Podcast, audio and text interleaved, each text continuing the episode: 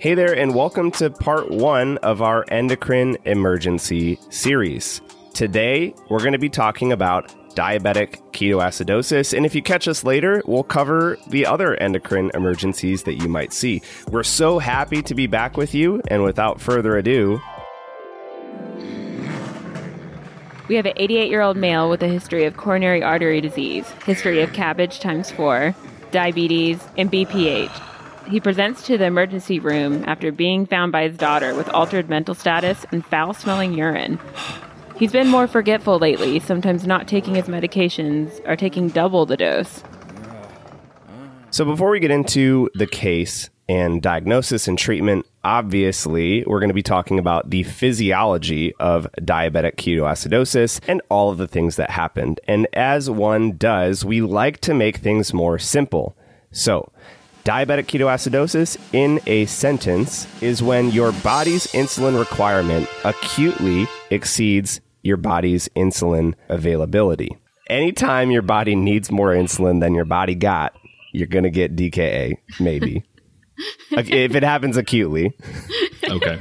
So I really like to reduce these into two separate ideas. The first is going to be for patients who are on insulin, any interruption in that insulin delivery, be it not taking the insulin or taking less than prescribed, or maybe you have a kink in your insulin pump tubing. And one of the things that I really want to talk about is labeling patients as non compliant when it comes to DKA. I think that we are the worst culprits with this particular disease of labeling people as not doing what they should be doing. And unfortunately, when somebody gets labeled as non compliant with insulin therapy, for example, that label carries with them throughout multiple hospital admissions they might have, it reduces things down to being the patient's fault without acknowledging things like maybe they can't afford insulin or maybe they don't have adequate education to think about it. And so I think this is a point to be careful about what we put in our notes and what we tell patients and how we sign out to other providers, quote, non compliance with insulin therapy. Maybe we just take the extra second to investigate why are they non compliant? I also think it, insulin and diabetes in general is super complex, even for us as providers. I can barely remember to do anything on a regular basis, let alone keep up with my glucose numbers. So I can totally understand where you're coming from, Jeremy. Not just interruptions in insulin delivery, though. It could also be a reduction in insulin sensitivity. Usually, this is preceded by systemic stress, things like infection, myocardial infarction, burns, trauma, and pregnancy. So, not only is DKA something that we see pretty commonly, sometimes DKA can be the presenting diagnosis of diabetes. Yeah, I think that's a good point. And it's commonly thought that patients with type 1 diabetes are the only ones who get DKA, especially here in Georgia. That's not the case. I, in fact, most of my personal patient population have type 2 diabetes. This acute insulin imbalance essentially sends the body into a state of catabolism. And just as a reminder for you, remember you have anabolic processes which build up components of your body. So this would be like protein synthesis for your muscles, it would be like fat storage. And then you also have catabolic processes. This would be things like breaking down glucose in the liver, so on and so forth. In the absence of insulin, your body only knows how to do catabolic things. So, in terms of carbs, proteins, and fats, for carbs, your body is going to stop using glucose as an energy source and it's going to start breaking down glycogen, which we call glycogenolysis. This is why you end up getting hyperglycemia. It's going to stop protein synthesis. So then you're going to start converting your protein into glucose, which leads to, you guessed it, hyperglycemia. You start using fat as an energy source through lipolysis and a catabolic process called beta oxidation, essentially chopping carbons off fatty acid chains and using them as Krebs cycle intermediates. Jeremy, are you going to make us talk about the Krebs cycle? Yes, I always bring back the Krebs cycle. This is very on brand for me. I, I don't. We've been doing this for how many years? And we've done this. Uh, how many times have I mentioned the Krebs cycle? I know, but I still don't like it. You don't have to like it. I'm the one talking about it. So here's the thing. Through beta oxidation, which is how we break down these fats, your body is able to take these carbons from your fatty acid chain and use them as Krebs cycle intermediates. That's great. That's how we produce energy. But here's the problem y'all got so much energy in your fat that your body does not have enough Krebs cycle enzymes to deal with all that energy. So you're chopping up fat, you're chopping up fat, you're delivering it for energy, and your body's like, yo, I can't do anything with this. And so instead, the chopped up fat can't be burned, so they just turn it into ketones. In small quantities, that's really not a big deal. You can use these ketones as energy, especially in the heart and the brain. But in large quantities, as we see in DKA, this is how you develop the ketosis and acidosis. So earlier when we were talking about chopping carbons off into fatty acid chains, that turns into three ketone bodies, beta hydroxybutyrate, acetoacetate, and acetone.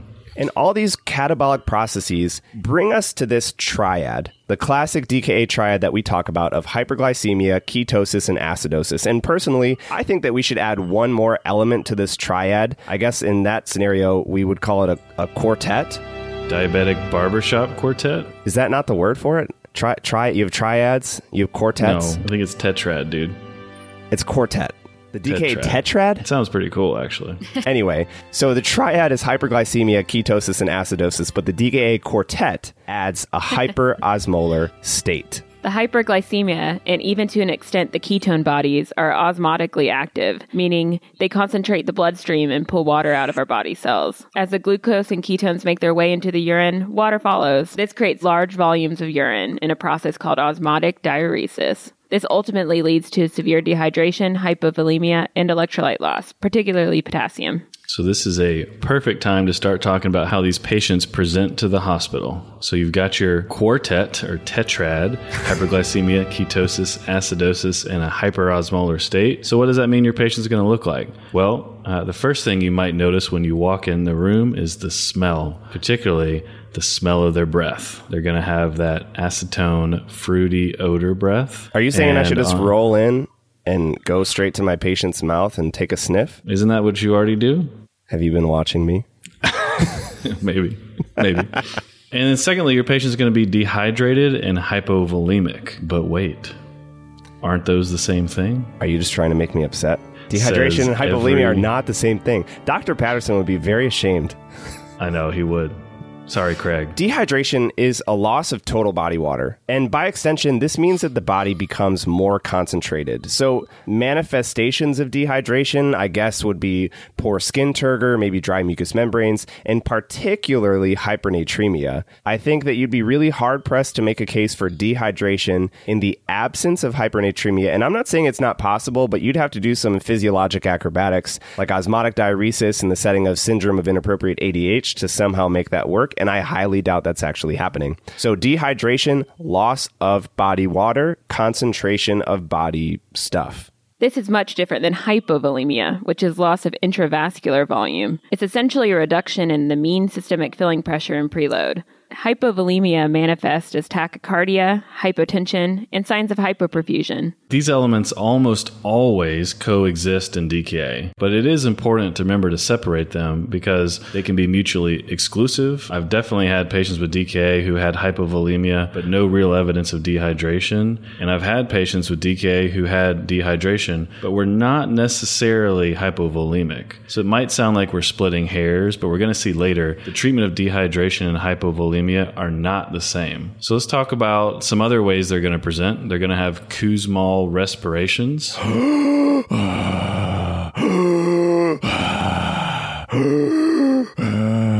That was a very nice demonstration. As Jeremy just demonstrated, this is very fast and deep breathing. It's They're also going to have, at times, severe abdominal pain, nausea, and vomiting. And this is mediated by prostaglandin. But a lot of times, DKA can present with what looks like an acute abdominal process, which is just, in fact, severe abdominal pain related to the DKA. Some cases where we'd recommend considering a CT are if that patient has severe abdominal pain and only mild ketoacidosis. I think that's a good point, and it honestly dovetails pretty well with the altered mental status seen in DKA, and it's sort of the same problem. Diabetic ketoacidosis can cause altered mental status, particularly in patients who have severe hyperosmolality because it messes with the water inside of your brain cells. But you can also have a primary neurologic process like meningitis that's actually driving the DKA. In the same way, though, not everybody needs a CT head, LP, or an extensive neurologic workup. You should consider a neurologic workup in patients who have altered mental status and a normal serum osmolality, which means you should probably order one of those when you're thinking about a patient with DKA who has altered mental status.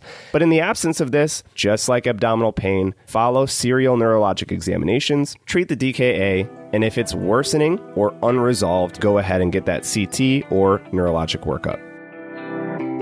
So, Rachel, how do you diagnose DK? Well, John, there's not really a definitive criteria for the diagnosis of DK. Most patients are going to have hyperglycemia, usually greater always. than 250 milligrams a deciliter, metabolic acidosis in low But pH, not always. and a high anion gap with evidence of ketones, either urine or elevated BHB. So there are exceptions, and most of these patients are going to have hyperglycemia. Sorry, Rachel, not to call you out, but consider patients who are taking SGLT2 inhibitors like sitagliptin. These inhibit the sodium glucose transporters inside of the kidney, and the whole way they work is they make patients pee out their glucose, but they can still get DKA. So these patients would have all the signs and symptoms of DKA, ketosis, acidosis, but they would have no hyperglycemia. This is something you need to look for. If somebody is on an SGLT2 inhibitor, they can develop something that we call euglycemic DKA. Man, I remember the first time I saw euglycemic DKA, it, it was legit. What about the acidosis piece? They're not always going to have an acidosis, particularly your patients with severe nausea and vomiting. Because of all that vomiting, which is, as you remember, hydrochloric acid, they can actually develop a metabolic alkalosis due to the GI losses. These patients may have hyperglycemia, ketosis, and an elevated anion gap, but a normal bicarbonate level and a normal pH level. So we have a conundrum. Take home, hang your hat on the anion gap and the presence of ketones for sure. But don't let the absence of hyperglycemia or the absence of acidosis or acidemia deter you from diagnosing covert DKA. Use your clinical clues like history of diabetes, particularly patients who have type 1 or poorly controlled type 2, and then the absence of other obvious causes. Can we move on to the role of arterial blood gases in diagnosing DKA? I think this is a little bit controversial. Is this something that you order? Do you need a pH to manage your patient? What what's like do we need to put them through the pain of an arterial blood gas? The person who trained me, Dr. Case, would say get BMPs and VBGs every four hours in DK. And this patient, it avoids sticking that patient's artery a bunch of times. I would say VBG for sure. I think for me clinically, I've moved to a point where I will get a venous blood gas or venous pH on presentation. But if you're getting a BMP with any level of frequency, I think the bicarbonate and the anion gap give me enough information to not even need a pH. And I stopped trending venous pHs. Even when I did trend them, I've never run into a situation where the venous pH told me something that either the patient or the anion gap didn't tell me anyway. Do not stick your patient for an ABG every four hours just because they have DKA. That is just cruel and unusual punishment. Yeah, I, I, I don't. I, I think the arterial blood gas has uh, in 2020 no role in diabetic ketoacidosis alone. So moving on to treatment, what do we do? We've diagnosed DKA. We've gone through all the things. We just start insulin, right? Just rocket fuel insulin and get them out of here. Well, not exactly. In general, we advocate for a three pronged treatment approach that considered fluid status, electrolytes, and finally, insulin. We recommend that you move through these treatment prongs in that order fluid status, electrolytes, insulin. To begin, why don't I take fluid status? We spent some time talking about hypovolemia and dehydration, and there's at least one person out there rolling their eyes, thinking that we're making some pedantic difference between terms that are essentially the same. But you have to remember that these patients are often both hypovolemic and dehydration, usually, but not always. And these two elements are treated differently. So let's start with hypovolemia.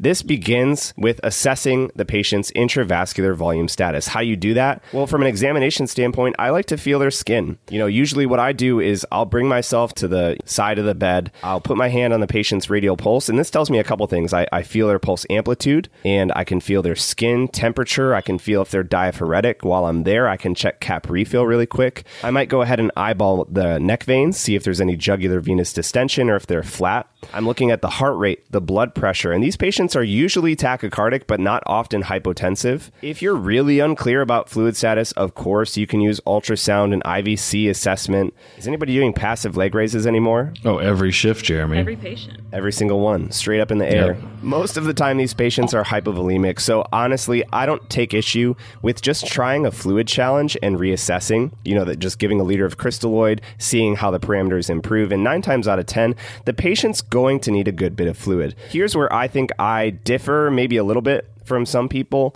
I only commit to about two to three liters and then I stop. I will reassess, and if I think that you need more fluid, I will give you more. Some people may choose to say, oh, automatically with a diagnosis of DKA, I'm going to give six, seven liters. But I think there's a little bit of nuance. Not everybody needs that much fluid not everybody is that hyperosmolar and osmotically diuresing. So for me, two to three liters, stop, and then go ahead and reassess and see if the patient needs more crystalloid at that point. What do y'all think about that? The only thing I would give, especially our, our newer listeners, caution about using that approach is you definitely have to have the reassessment piece. And you also definitely have to be confident in your volume assessment skills. And so if you don't feel confident with either one of those things, let's say the shift gets busy and you don't get back to reassessing that patient, you're better off with more fluid than giving them two liters and withholding fluid and not recognizing they're not getting any better because you didn't get back to the bedside.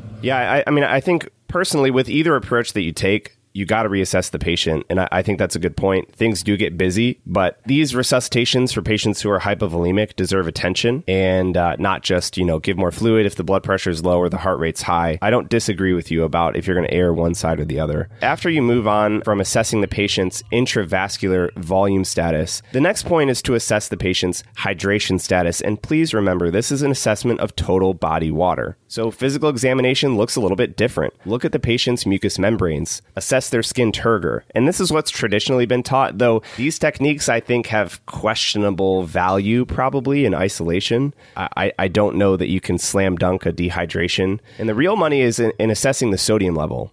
As we said before, patients who have dehydration almost invariably present with hypernatremia. The idea here is that if they're losing body water, the body's going to become more concentrated, and that concentration is going to manifest as a high sodium level. So, can we just take the sodium at face value? We just measure it in DKA, right? And that's that's what it is. Oh, definitely not in DKA, my friend. You heard of mm. pseudo hyponatremia? Once or twice. So we need to use the corrected sodium calculation. You can just pull up MedCalc. We'll also drop that in the show notes. And so a lot of times in DKA, you'll see a patient with a sodium of 120, but then when you run the corrected sodium equation, you'll find out their true sodium level is actually something like 155. And one of the things that's funny and fools, especially our newest people, they will think that something that they did made the sodium rapidly go up. And it's because they looked at this initial value of 120, then they corrected the hyperglycemia over the shift, and suddenly now the new sodium is 155.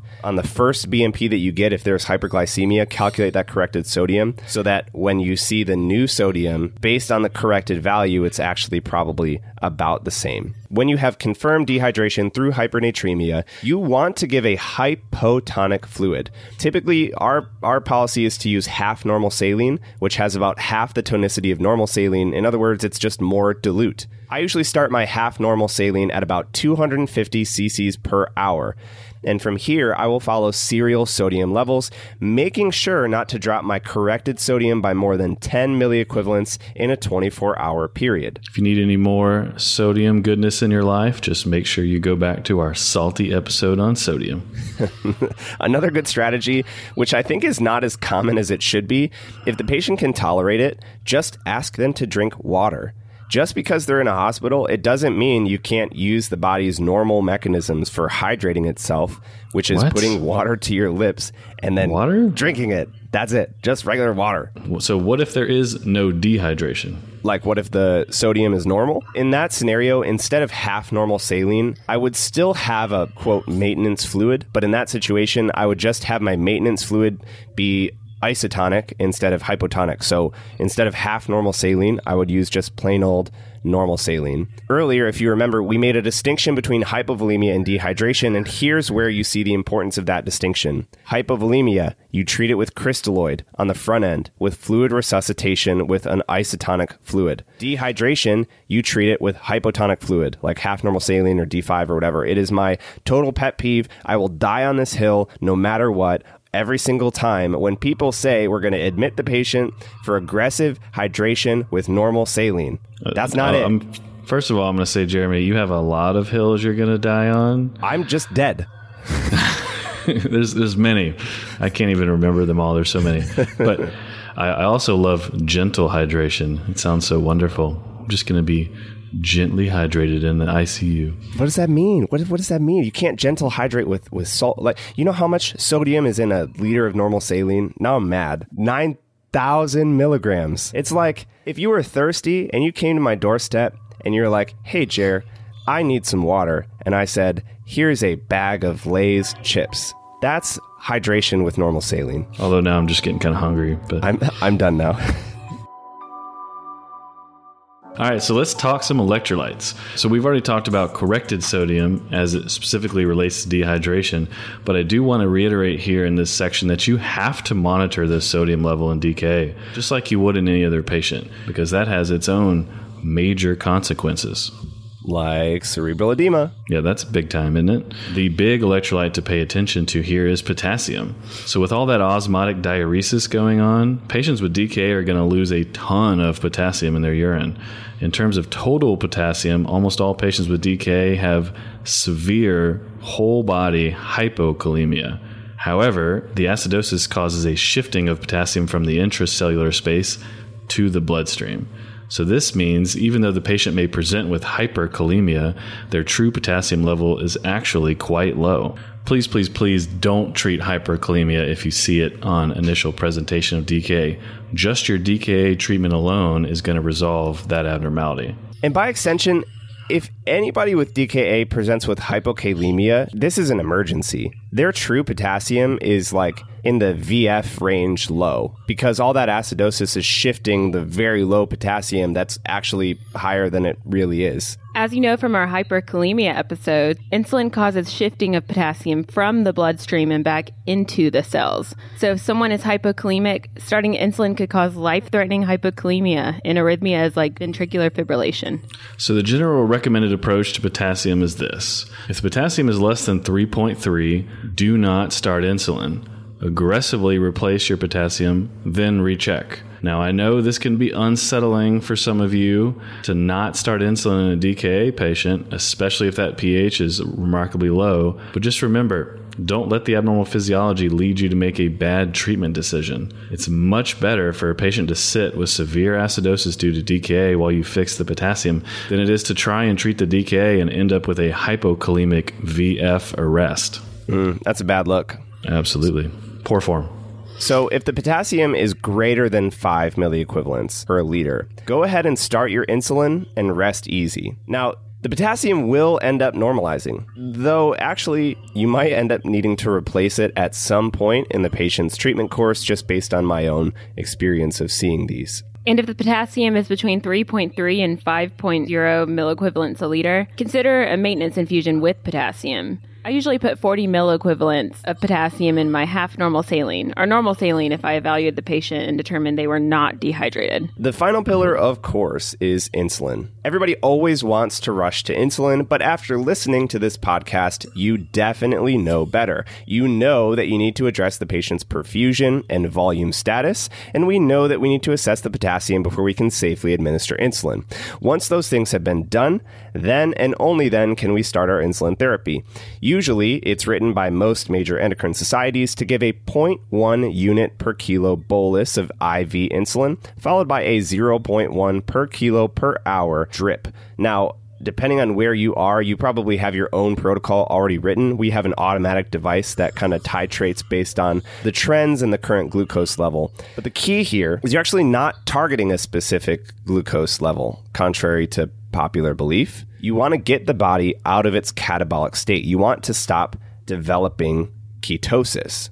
You want to get the body out of its catabolic state. You want to make it stop generating ketones. Accordingly, your target really isn't anything glucose related. It's simply closing the gap. This means the patient may develop hypoglycemia before the gap is closed. Usually, what we'll do in this instance is we'll continue the insulin drip and switch to dextrose containing maintenance fluids, such as, you know, D5, D5 half normal saline, D5 normal saline, whenever the glucose level is less than 250. So, what about the never do's? The things we shouldn't do in diabetic ketoacidosis. We've already hinted at one, which is correcting hyperkalemia. It's going to get corrected automatically as you treat your DKA. If you go ahead and give Kayexalate, Kayexalate, I'm not dying on that hill today. That's for a different episode. But if you give something to lower the potassium, you're going to end up in a bad spot with hypokalemia. Anything else we shouldn't do in DKA? You should not give bicarb.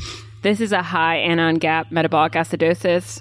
And as we talked about in a previous episode, HAGMAs are acid producing, not bicarb losing. So giving bicarb it won't actually get you anywhere. But what if the pH is super low? Still don't. It actually worsens your pH. And we talked about this in our acid base podcast. There's a lot of complicated, you know, acid base physiology that goes into this, but you worsen the intracellular acidosis and just make more PCO2.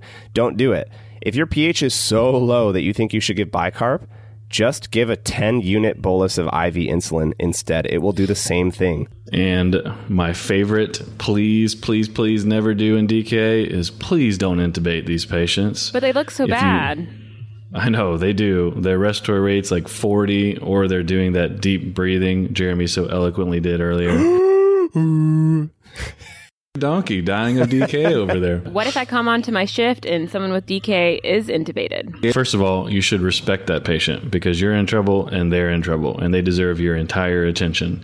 So you're really going to have to try to optimize your minute ventilation. Uh, the example I always give is if your patient's breathing 40 times a minute and they are pulling tidal volumes of a liter, that means their minute ventilation is 40 liters per minute. There's no way you can match that on the ventilator at all, which is first of all why we don't intubate these patients to begin with. If you got to do something, put them on BiPAP to augment their work of breathing. But in the event like your situation, they already got intubated, you're going to have to probably use some sort of pressure support, high rate, whatever you can get out of the ventilator to get your max minute ventilation, but you're in trouble. You really are.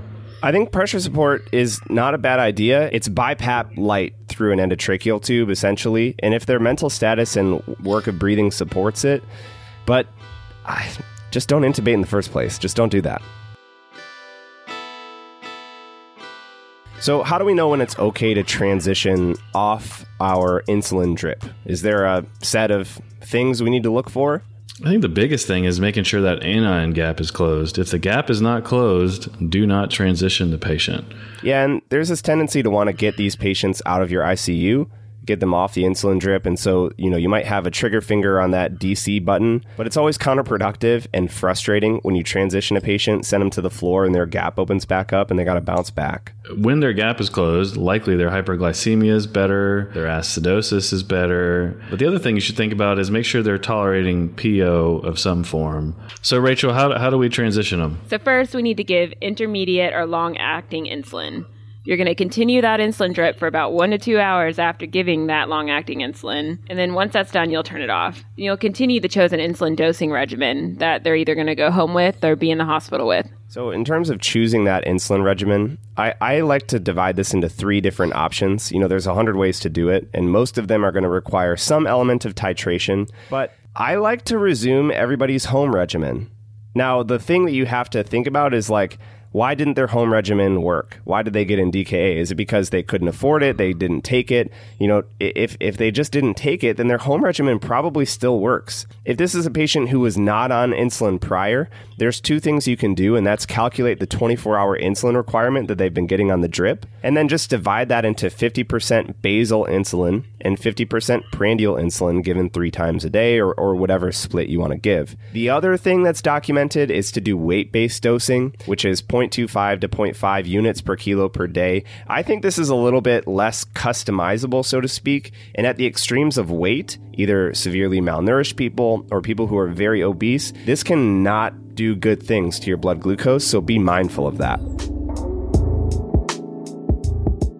So let's go ahead and give this a summary. Remember the physiology of DKA, blah, blah, blah. I know you don't want to hear it, John Heisler, but this is a situation where the body has an acute insulin imbalance and it goes into a state of catabolism that produces the quartet, so to speak, of DKA, which is hyperglycemia, acidosis, ketosis, and a hyperosmolar state. It could also present with Kussmaul's respiration, severe abdominal pain, nausea, vomiting, and altered mental status, but you shouldn't necessarily jump to a CT. In terms of diagnosis, don't forget that there's no definitive diagnostic criteria for DKA. Most of the patients, again, are going to have that quartet, but there are exceptions, especially in euglycemic DKA that you'll see in the SGLT2 inhibitors, or patients who have severe nausea and vomiting may not have acidemia at all. They might have a metabolic alkalosis. When it comes to treatment, we advocate for a three pronged treatment approach that you should follow in the exact order. Consider fluid status, look at electrolytes, and finally give insulin. Please don't correct that hyperkalemia. Please don't give bicarb. And please, please don't intubate these patients. I hope you enjoyed part one of our endocrine emergency series. Today was diabetic ketoacidosis.